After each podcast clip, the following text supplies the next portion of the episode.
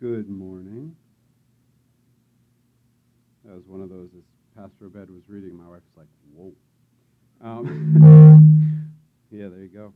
So's the mic. Um, Jake Palmer, I have your hat.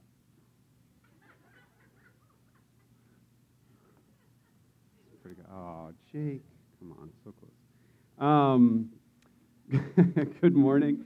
My name is Scott. Uh, I'm the lead pastor here at Jacobs Well. Uh, my privilege to be with you. Um, please do stay for the community meal. It's just one of those sweet times that we have to. Uh, it, it is what it sounds like. It's just a meal, um, and you'll get to sit at tables with people you may know or you may not know. Would encourage you to meet someone you've never met before at the meal today. But just a great time, and thank you to the many, many, because uh, I can smell it, who have brought food. Um, and so this is also one of those times where we get to celebrate the goodness and richness of being a multi-ethnic community, um, which is actually how this meal started, was just the idea of sharing uh, that cultural wonderfulness and distinctiveness and beauty that God um, has spread throughout the nations, uh, which exist among us. And so uh, that's part of why we do this as well. And so really excited about that. Um, I was talking to Mike Freiberger before the gathering. He mentioned that, where did Amy go? Amy? You guys are headed out this week, right? This is, this is camp? Yeah, yeah, yeah. This is Camp Week for Young Lives. Um, yeah, uh, yeah. A couple people will be going. Um, a bunch of people will be going. So if you think of that, uh, Young Lives, is one of our, our great external partners here, um, many of our own who are involved um, with, uh, with teen moms here in the area, and they go to camp. And this is just a really important week. And um, he was explaining your sleeping arrangements and to pray for that alone. Um, 12 people with babies in a room together. Um, and so, uh, so yeah, so pray for Amy as she leads all of that and, uh, and that God would really show up in a powerful way that week. Um, we are in the series uh, where we are looking at these seven letters at the beginning of the book of Revelation, and there is a lot to cover here today. Um, Jesus says a lot to the church at. Uh, I listened to many in audio Bible this week, and they all say that it's Thyatira. Say that. Thyatira. I'll say it, then you say it. Thyatira. Right, there you go. Now you know how to say it. Um, so the church at Thyatira. The, this begins this very funky book in, in the New Testament called Revelation. And Revelation is, as we've been saying week after week, is it's a very specific genre. It's a very specific type of literature. And the type of literature that it is is called apocalyptic literature. There's been two things that we've been saying that I hope are ground in your mind. I hope some of you are kind of uh, rolling your eyes at this point, like, get past it, Pastor Scott. But I want to keep reminding us there's two things that characterize apocalyptic literature. One is this chart or, or this image that I hope you're getting um, in, ingrained in your mind, which is that the New Testament fundamentally understands the era in which we are living as this surprising overlap between the world in its fallen state, which the scriptures call uh, this present evil age, and it, there's this overlapping where the kingdom of God, the world as God will one day recreate it to be, has entered in and now overlaps with this present evil age. The way that the New Testament talks about this is the age to come. So you have this present evil age and the age to come begin to overlap really with the coming of Jesus into the world. These are words that he himself said. He said, he said, I'm here, I'm among you, therefore the kingdom of God is here. And then with his death and resurrection, the realities, the power that will allow this world to be remade is unleashed in the world through Jesus' death and resurrection. And the age to come, in a sense, has broken into this present evil age. And so we live in this overlap. What apocalyptic, specifically what Revelation is, what it's trying to help us to do is to understand the unseen realities that stand behind that dynamic. What does it mean in the spiritual realms? What does it mean from heaven's perspective? What does it mean ultimately beyond what we can see, touch, feel, our own mundane experience of life? What does it mean that the age to come has entered into this present evil age? And so it's trying to wake us up. It's trying to help us. I think that this is how uh, Jalen and I have both put it, is it's trying to help us interpret reality through the unseen realities that it's, that it's showing us. In fact, the, the very word apocalyptic is this taking off of the veil. It's taking the veil off of our eyes in order that we might see differently, in order that we might see beyond the merely physical. So that's the first thing it's trying to do. The way that it does it is largely through very provocative images. It uses imagery. That's why Revelation is so wild. That's why you have dragons and beasts and things rising up out of the sea. And all this wildness is because that's what apocalyptic does, much like our modern day science fiction or superhero movies do, right? Like, we don't confuse those for literal reality, but we also realize that they're trying to communicate something to us about reality by using provocative, wild images. And the one other thing that I would add to that second point, that it communicates those unseen realities through this kind of wild imagery, is that often those images are counter images. They're images that are in, they're sort of in conversation with the culture of that time. And they're often critiquing the culture of that time because they're picking up symbols that are familiar to the people who are reading this, and they're doing different things with them than maybe they're used to, than they would have expected. This letter to Thyatira is no different, and we'll see that literally from the first words here. So let's get into the letter itself. And to the angel of the church in Thyatira, write The words of the Son of God, who has eyes like a flame of fire and whose feet are like burnished bronze. You should be used to by now, if you've been walking with us in this series, you should be used to the Jesus is the one addressing these churches, and he's described at the beginning of each letter by images that come from Revelation 1. We've already heard every single image that's used of Jesus throughout these letters. We've already heard them in Revelation 1.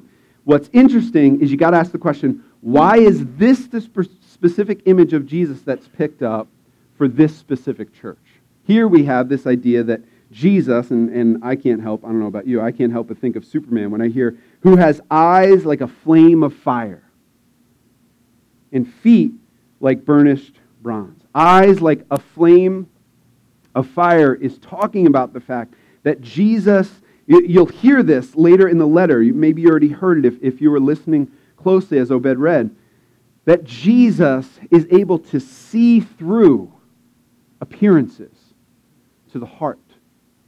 He's able to cut through the noise and to see what's really going on in the human heart. And that as he does that, the reason why his eyes are a flame of fire is that fire throughout Scripture is associated with judgment. This is another image, just like last week in the previous letter. This is an image of Jesus as the judge, Jesus as the one whose evaluation is final, whose evaluation is always accurate, whose evaluation is the only one that will ultimately matter because he is the judge. He has eyes like a flame of fire, and whose feet are like burnished bronze.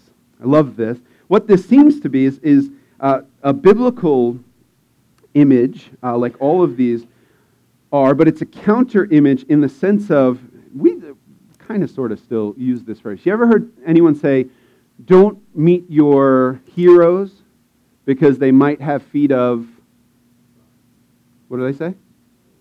Yeah, Maybe it's not a super popular phrase. No. You've never heard that? Don't meet your heroes because they might have feet of clay? And what that image, no. Okay, hard no from the youngers among us.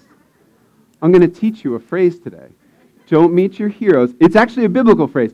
It's from a vision that Daniel, and, and a lot of times in Revelation, we're picking up on images from the prophet Daniel. In Daniel, there's this statue and the statue is made of, of different kinds of things, and the statue seems to represent different kingdoms that are going to come and dominate God's people. And the feet of that statue are clay. The idea being you, you don't want a huge statue made of all these other things, gold and bronze and all these other things. You don't want feet of clay because, right, that thing is going to fall over. That's the point of the image back then. Do you hear the contrast here? It's saying, no, Jesus has feet of burnished bronze. Jesus is firm. Jesus isn't going to be toppled over. Jesus and, and, and in other words, it's sort of like where Jesus stands, there he will stay. He is not swayable. He's not imbalanced. He's not movable. He's never changing. So his judgment, right, in the combination of these two images, his judgment is sure. We can be confident that how he judges is not swayed by anything but his own perfect, holy, righteous, pure evaluation. And so, having established that's who he is, although there is one more thing, and you'd have to be a very close reader of these letters to pick it up. There's one more additional thing that's said here in this intro that isn't said anywhere else in the other letters. In all the other letters, Jesus is introduced with images. Here he's introduced with the additional title of what? Son of God. Good. Yeah, you see it. The words of the Son of God. In, in no other place is, uh, is he introduced this way. Again, you got to ask the question why does this church need to be reminded that he's the Son of God? And this is where we get into a little bit of the background of this specific city. Thyatira is interesting among these seven cities. Um, and if you remember, we're in modern day Turkey, what they would have known as Asia Minor, and we're making kind of a clockwise circle around that area geographically. What's interesting about Thyatira is it is by far the least populous and least significant city of any of these seven cities.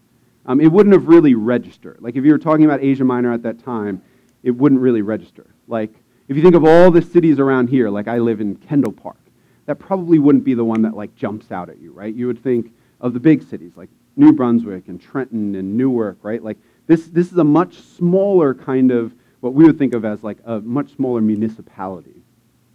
What Thyatira is known for, though, is that it's known for, for two things, um, similar to what two weeks ago uh, the church at Smyrna was known for.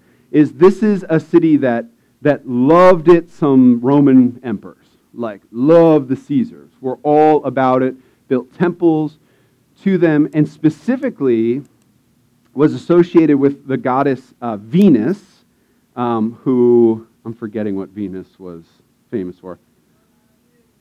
Love and beauty. There we go. Yeah, there you go. Um, so, so associated with Venus, and the, the Caesars would have un- understood themselves as sons of, of specifically Venus, sons of that god. And so the, in these temples they found in ruins and all that stuff, that the Caesars are more regularly called sons of God in, in a place like Thyatira, not just in Thyatira, but in places like that where Caesar's worship was huge. And so this seems to be, again, a way of subtly, um, jabbing might be too like, uh, whatever, violent a word, but, but subtly critiquing the culture of that city by saying, whoa, whoa, whoa, whoa you think that this city is dominated and run and ultimately governed by sons of God. No, there, there is a true, one and only Son of God who is now speaking. And what he speaks is largely a critique and an evaluation, negative evaluation of the worship of that city. This is the Son of God to whom you should listen, right? We should be getting used to this. The images of Jesus as critiques of the images worshiped in these places. Here's what it says I always starts, there's also this rhythm to each letter. Starts with a commendation, then goes to a critique in almost every single case. So here's your commendation of this church. This is what this church did well. I know your works. This is Jesus speaking. The one with eyes of fire. He sees through things. He knows uh, exactly what's going on. He looks past appearances. I know your works, your love and faith and service and patient endurance, and that your latter works exceed the first. It's a pretty good list. Like, this church has a lot of good stuff going for it. You'd be hard pressed to pack into, what is that, four or five descriptors, more faithfulness in a church. I know your works. This is a church that that does stuff, that can say, look, look at how we love one another, look at how we love the community around us. They're characterized by love and genuine faith, service. It's a very specific New Testament word for serving others, serving the physical needs of others, for your patient endurance. Another church that's under a lot of pressure, as we'll hear, to give in to the surrounding culture. No, you've patiently endured in so many ways. And then this is the interesting one. And that your latter works exceed the first. What you're doing now, particularly in love and service toward others, is actually greater. It's grown over time. You've grown in this over time. And it's better than what you were doing even in your original zeal as Christians. Again, you got to be a close reader of this. Does that remind you of anything? Comparing works now versus works when they first became Christians. Anybody remember this? We're meant to be reminded of an earlier letter to the church at Ephesus, who says, I have this among you. This is same chapter, verse 4. I have this among you, that you have abandoned the love you had at first. Remember, therefore, from where you have fallen, and do the works you did at first. So Ephesus is critique like, y'all were all about it when you first became Christians. You were doing all the things, you were loving and serving other people, you had all kinds of projects going on in the community, and now you've grown cold. Church at Thyatira, the exact opposite. You guys, you, you guys have grown over time. You guys have gotten better at this. You guys have gotten more sophisticated in your service. You guys have gotten more generous in your love. You guys have gotten more partnerships in the community to be able to love and serve others. You guys have a great dynamic among yourselves as a church. Verse 20. But I have this against you. Here comes, right? Commendation and then critique. But I have this against you, that you tolerate that woman Jezebel, who calls herself a prophetess, and is teaching and seducing my servants to practice sexual immorality and to eat food sacrificed to idols. But I have this against you, that you tolerate that woman Jezebel. Who in the world is Jezebel? All right, seems unlikely, most would agree, that this is a literal woman with the name Jezebel. Though it seems to be a, I'll just say, it seems unlikely that it's someone named Jezebel. It almost certainly is a literal woman who, who is misleading this group, calling herself a prophetess. By naming her Jezebel, the Jesus here, the, the revelation itself, is hearkening back to a very specific Old Testament figure. And if you've ever heard the name Jezebel sort of thrown around, this is where it comes from. And so I spent some time relearning about Jezebel this week. This was a wild woman. She, okay, so who is Jezebel? Jezebel, you can read about this from 2 Kings uh, chapter 9 in the Old Testament forward. Jezebel was a foreign princess of, of a nation not associated with Israel who ends up being the queen of Israel because she marries King Ahab. Let me just read you uh, a little summary of, of Ahab's life. So, the kings of Israel, if you know the story of the Old Testament, it didn't go well with the kings of Israel. Like the vast majority of them were not faithful to God, they led Israel astray in various ways. But check out this description. Oh, do I have it? Here we go. This is actually 1 Kings 16. Sorry, I had the wrong passage. In the 28th year of Asa, king of Judah, Ahab, the son of Omri, began to reign over Israel. And Ahab, the son of Omri, reigned over Israel in Samaria 22 years. And Ahab, the son of Omri, did evil in the sight of the Lord more than all who were before him. And as if it had been a light thing for him to walk in the sins of Jeroboam the son of Nebat, he took for his wife Jezebel, the daughter of Ethbaal, king of the Sidonians, and went and served Baal and worshipped him. He erected an altar for Baal in the house of Baal, which he built in Samaria, and Ahab made an Asherah.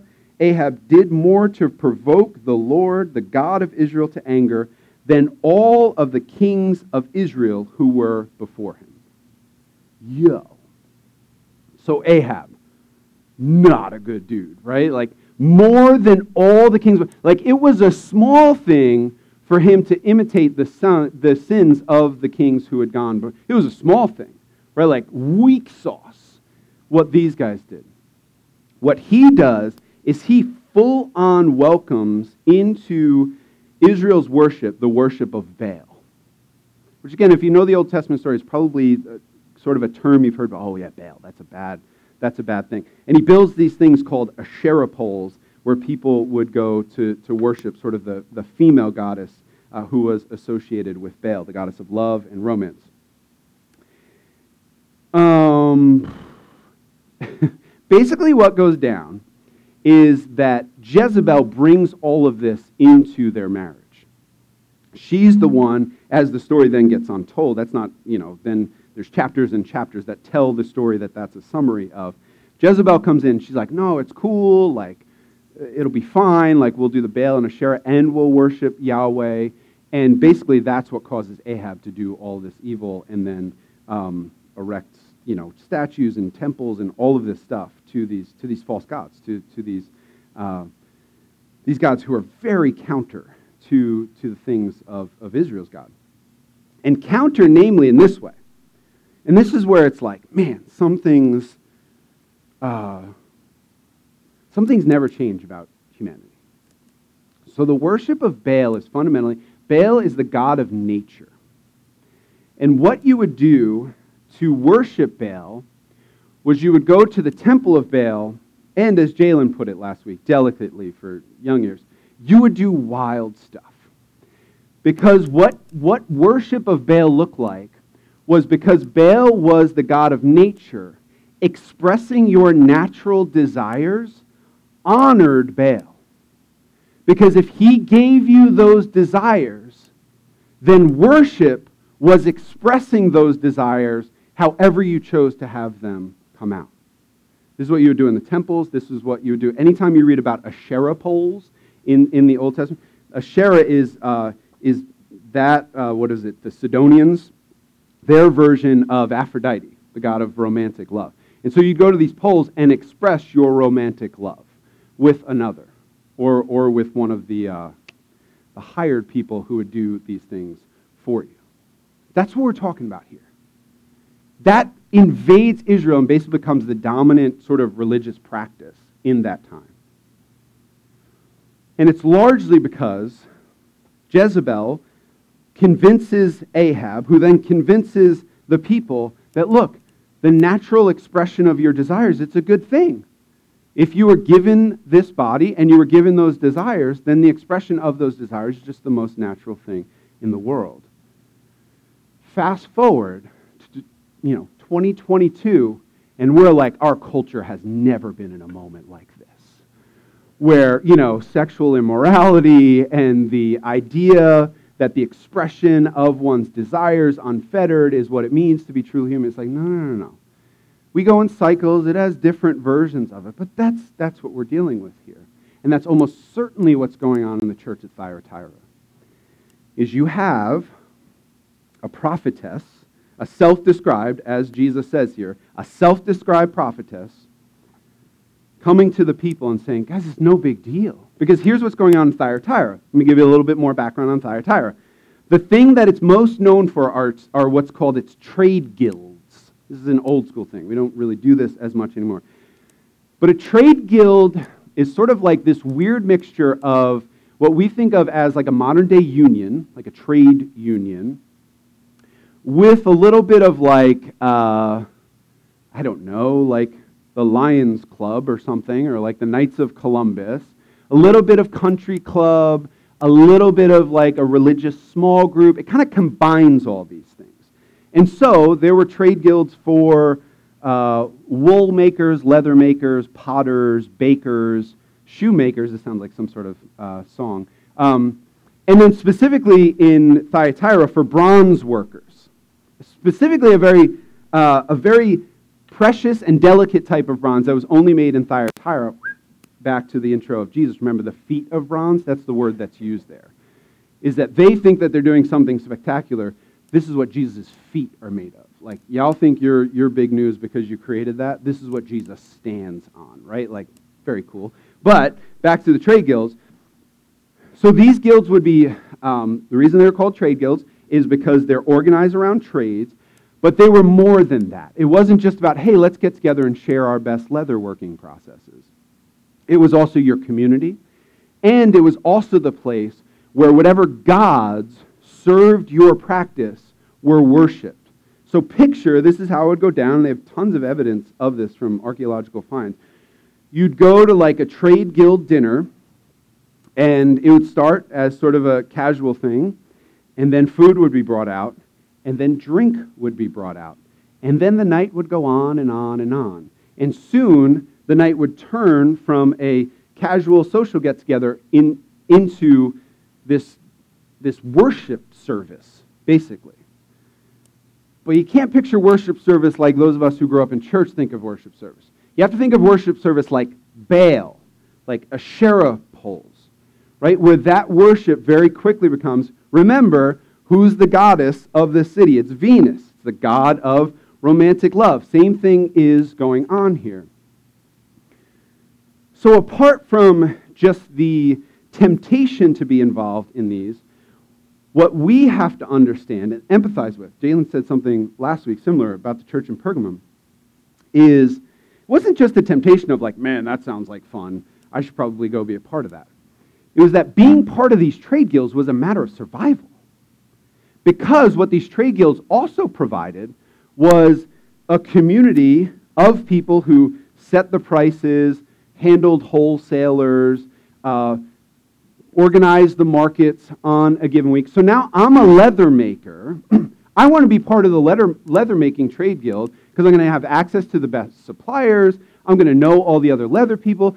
If my business goes down, I can always hop in and, and work for someone else. You can imagine the financial urgency of being part of these things. And so, not being part of a trade guild as a tradesperson would have, would have been like almost every commentary I read this week was like, you're talking about financial suicide. That's the term that they all use. Like, you're talking about like, you are choosing to put yourself at a massive economic disadvantage. You're knowingly choosing that. So, what do you do? What do you do as a Christian? What do you do as a follower of Jesus? Well, maybe you have someone get up on a Sunday and they say, guys, it's a non negotiable. I know that we all want Christianity to be a both and religion, right? Like you can both be a Christian and be part of these trade guilds. But it's not, it's not both and. You want someone to get up and say, well, no, Christianity is a Christianity can hold that tension. You want someone to get up and to say, look, the body's the body. As long as you know in your head and really believe in your heart that Jesus is the true Son of God, that these gods that are being worshiped are no gods at all, as long as you know that, as long as your heart feels that, look, the body is just the body. And okay, you got to do what you got to do. So go do what you got to do. Stay away from it as much as you can. But at the end of the day, God cares about the soul, God cares about your spirit way more than he cares about your physical. Life. This was very popular in those times. This was the foundation of Greek philosophy. Was soul, spiritual, unseen, good. Physical stuff, flesh, bad. And sometimes we can adopt this as Christians and say, yeah, what God cares about is our souls. He cares about our spirits. Which in the same breath implies he doesn't really care about our bodies as much. Because one day we'll lose these bodies, we'll be disembodied souls in the presence of Jesus forever. That's not true. God created our bodies. Jesus himself took on a body. So if bodies are, are by definition bad, what do, you, what do you do having the second person of the Trinity in, in a physical earthly body? And by the way, post his resurrection, Jesus kept that body. Do you know that Jesus is embodied right now in the presence of God? He's a person. He's a person with a body. And so to just say we'll cast these up, no, bodies are good. We are integrated beings. God made all of it and it's an integrated whole. So we can't split those things apart. You can't split any of life apart.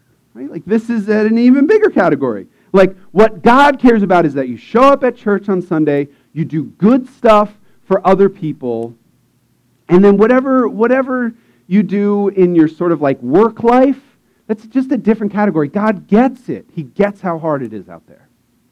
Right? This is the sacred secular divide is go out and do your work. Do what you have to do to provide for your family, to be acceptable in culture, to be received by your peers. God gets it. Just give him your spiritual stuff. Pray at the end of the day, show up at church. This is what they desperately want to hear. Because then you can go and do your thing. Then you can go and compromise. Then you can go and, and, and hold tension as you give yourself to these other things. Guess who's saying that? Guess who's willing to say that and make a case for that? It's, it's this prophetess. That's what's going on here. Listen to what it says. I'm way back in 1 Kings.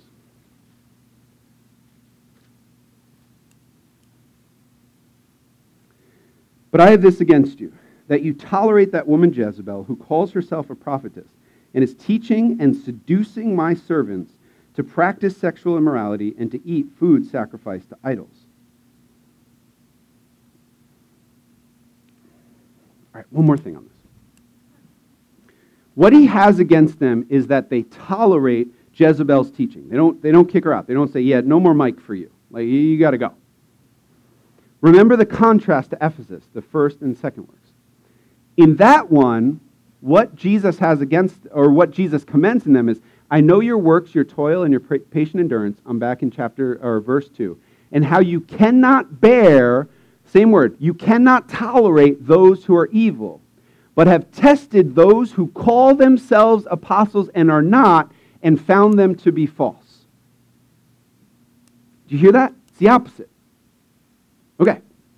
You have one church in Ephesus, and some of you really liked this message, and we're like, yeah, that's what the church needs to hear. Because in Ephesus, you had a bunch of people who loved truth, loved doctrine, loved theology, knew and would call out anyone whose doctrine was wrong, who were false. But Jesus has a massive issue with them because he says, You guys lack love. You guys don't love people. You guys are suspicious of each other. You guys are brutal to each other. You're always calling each other out for, for little quibbles theologically, let alone the rest of the surrounding culture that you're sticking your finger in their chest constantly and saying, You're getting this right. Nah, nah, nah. And, and you don't love anybody. So, yeah, you love truth, but you're kind of a jerk, right? And some of us go, Yeah, I hope the church hears that, right? This is the opposite. Jesus is saying, You guys are full of love.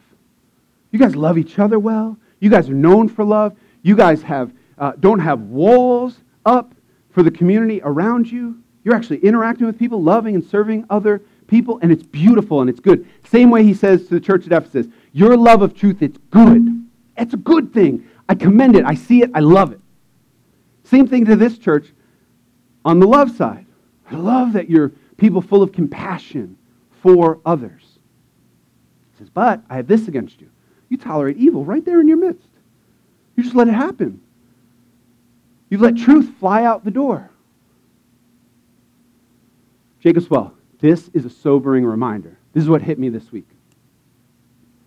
We are, I have this uh, friend who, who's, who's done a similar thing, and so we, we talk a lot about these passages. And he said, This passage is such a reminder when you read it with Ephesus that we as a church, we as individuals, and especially we as leaders of this church community, we fight a multi directional battle for faithfulness. Meaning, one area of getting it right is nothing to rest upon as a follower of Jesus. You can't say, yeah, but I'm really good at this part and not this part. And here we're specifically talking about love and truth.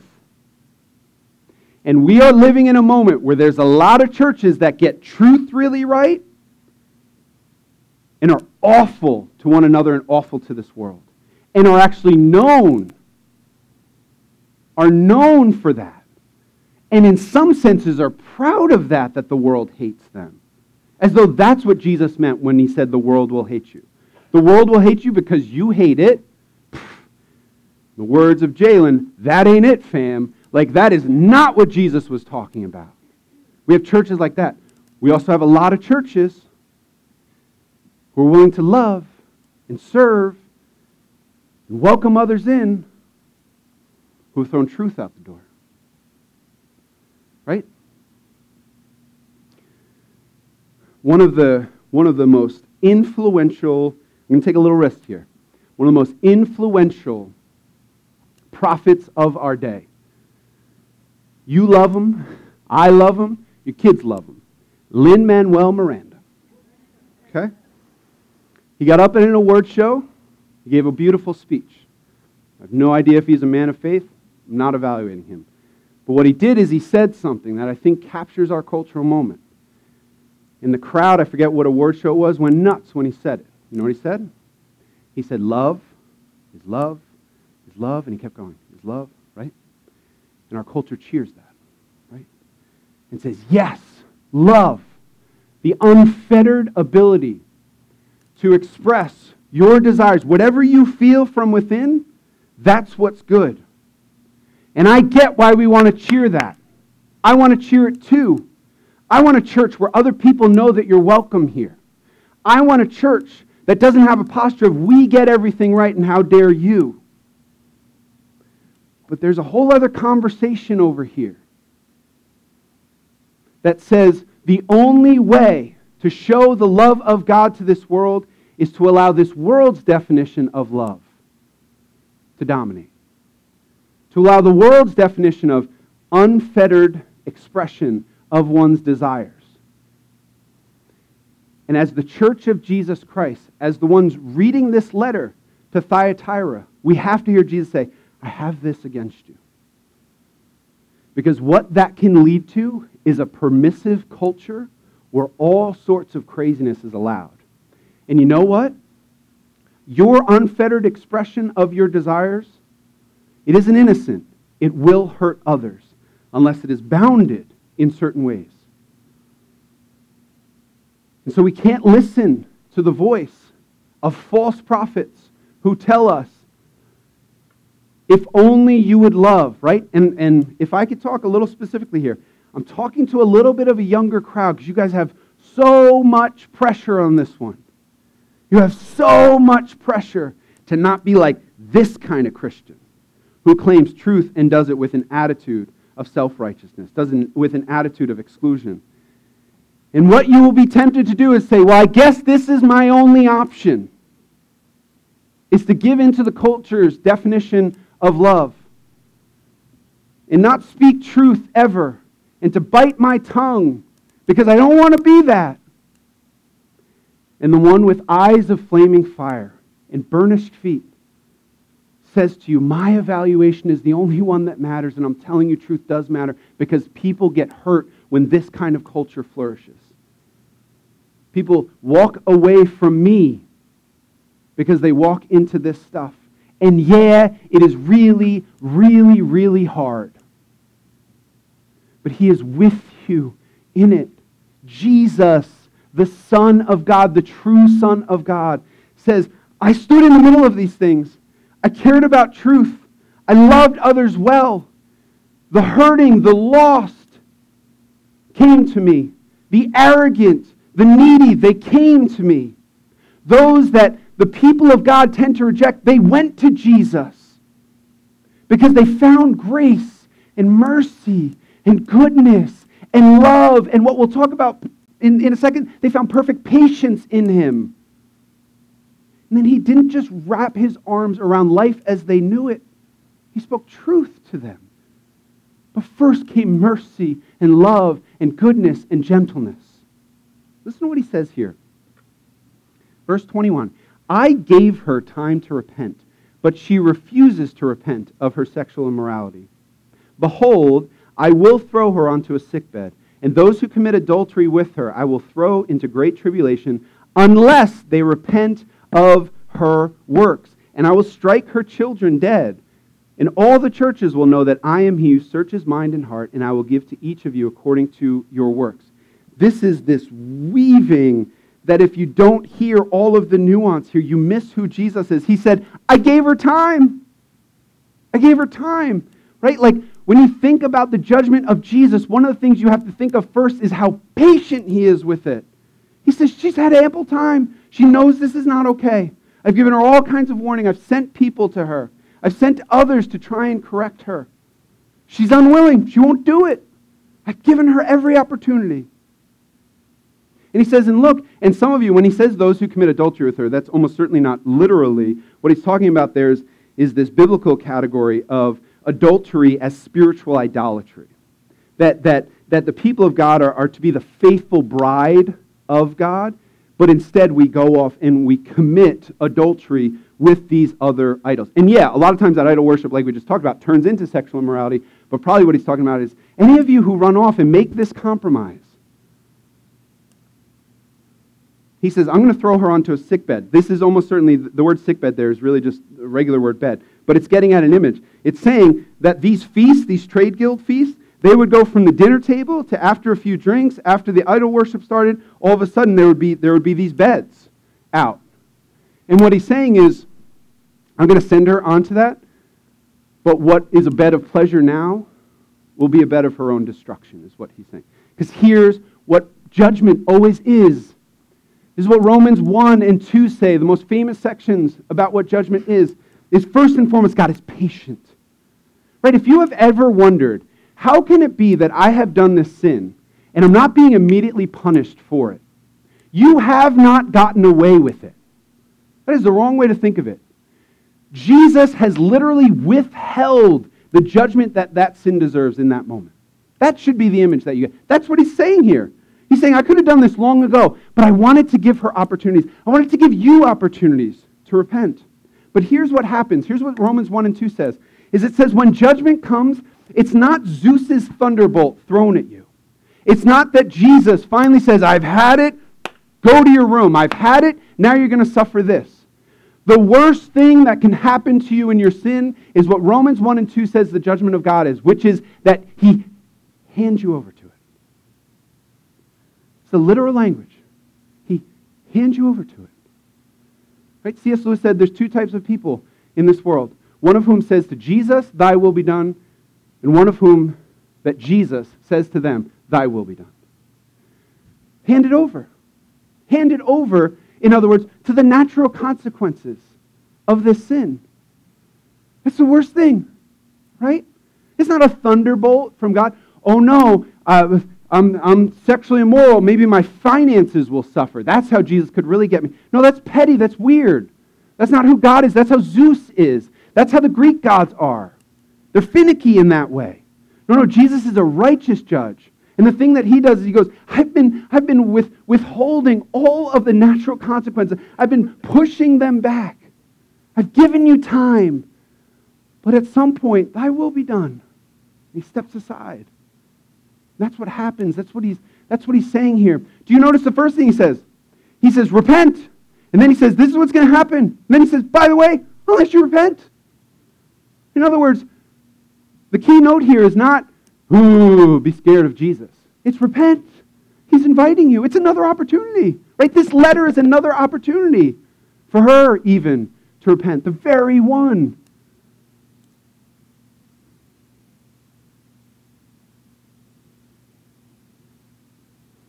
Verse 24. But to the rest of you in Thyatira, who do not hold this teaching, who have not learned what some call the deep things of Satan, that's almost certainly because the prophetess was saying, like, no, these are the deeper things of God. This is the real way to be. I know that the Bible says that. I know what Jesus says, but like we're beyond that. We're actually more enlightened now. We have fresh knowledge. We're modern people. And so this is actually the deeper things of God. Again, 2,000 years ago, y'all, right?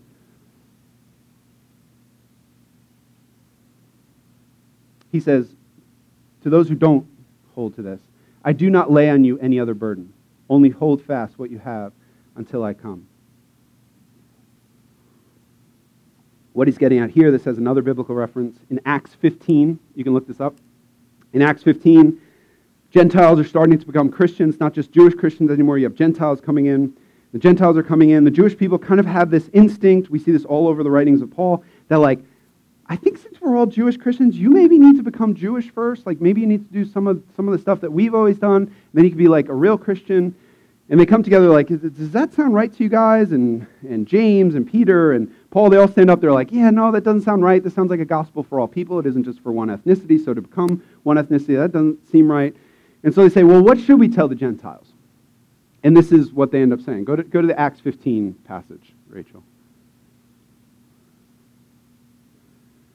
For it has seemed good, th- this is a letter that they send to all the churches who had these questions. They say, For it has seemed good to the Holy Spirit and to us, this is sort of the, the bishops of that time, they meet in Jerusalem, to not lay on you, to, to lay on you no greater burden than these requirements that you abstain from what has been sacrificed to idols and from blood, and from what has been strangled, there you go, and from sexual immorality. If you keep yourselves from these, you will do well. Farewell.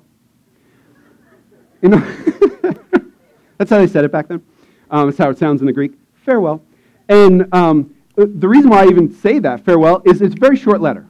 It's like, look, here's what we're going to tell the Gentiles. You don't have to become full on Jewish people. You just got to come out of your life of worship of other things. You don't have to become ethnically what we are. You've just got to, you've just got to change your allegiances from the gods that you used to have to, to the new God. And that's just basic Christianity.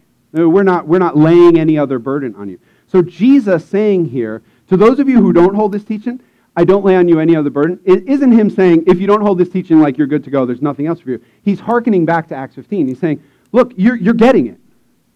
And I love that he calls it, I won't lay on you any other burden. He's saying, here's one of the hardest parts about fleeing from this kind of stuff from compromise, from being with the in crowd, from sexual immorality, is we can feel like we're the only ones who have ever been asked to give up something like this in order to follow Jesus.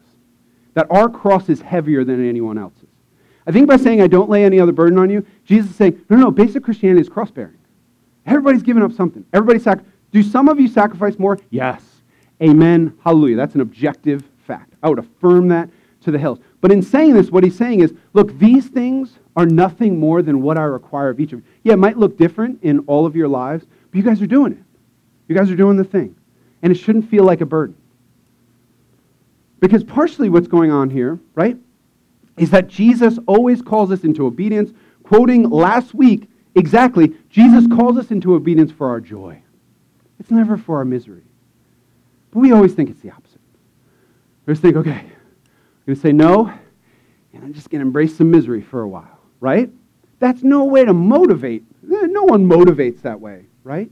No, there's joy. He's inviting us into something new. He's saying, This isn't a burden that I'm like, There's freedom on the other side of this.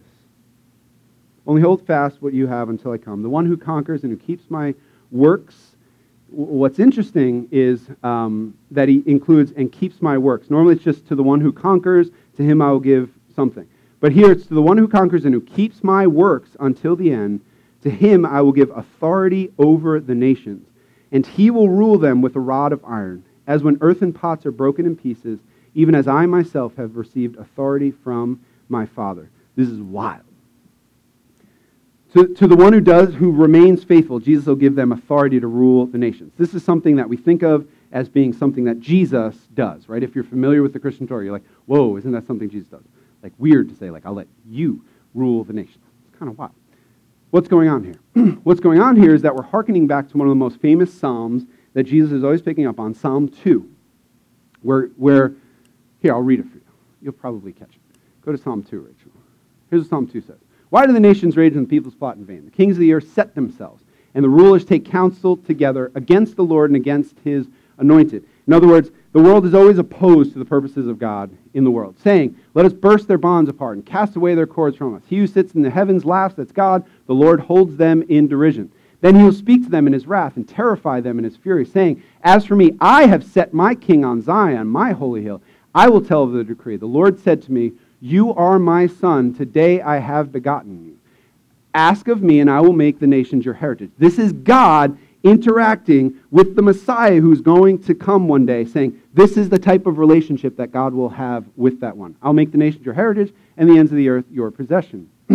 you shall break them, sound familiar, with a rod of iron and dash them in pieces like a potter's vessel. Now, therefore, O kings, be wise, be warned. O rulers of the earth, serve the Lord with fear and rejoice with trembling. Kiss the Son, lest he be angry and you perish in the way, for his wrath is quickly kindled. Blessed are those who take refuge in him. In other words, when God's king comes, you don't want to mess with him because he's going to have true authority.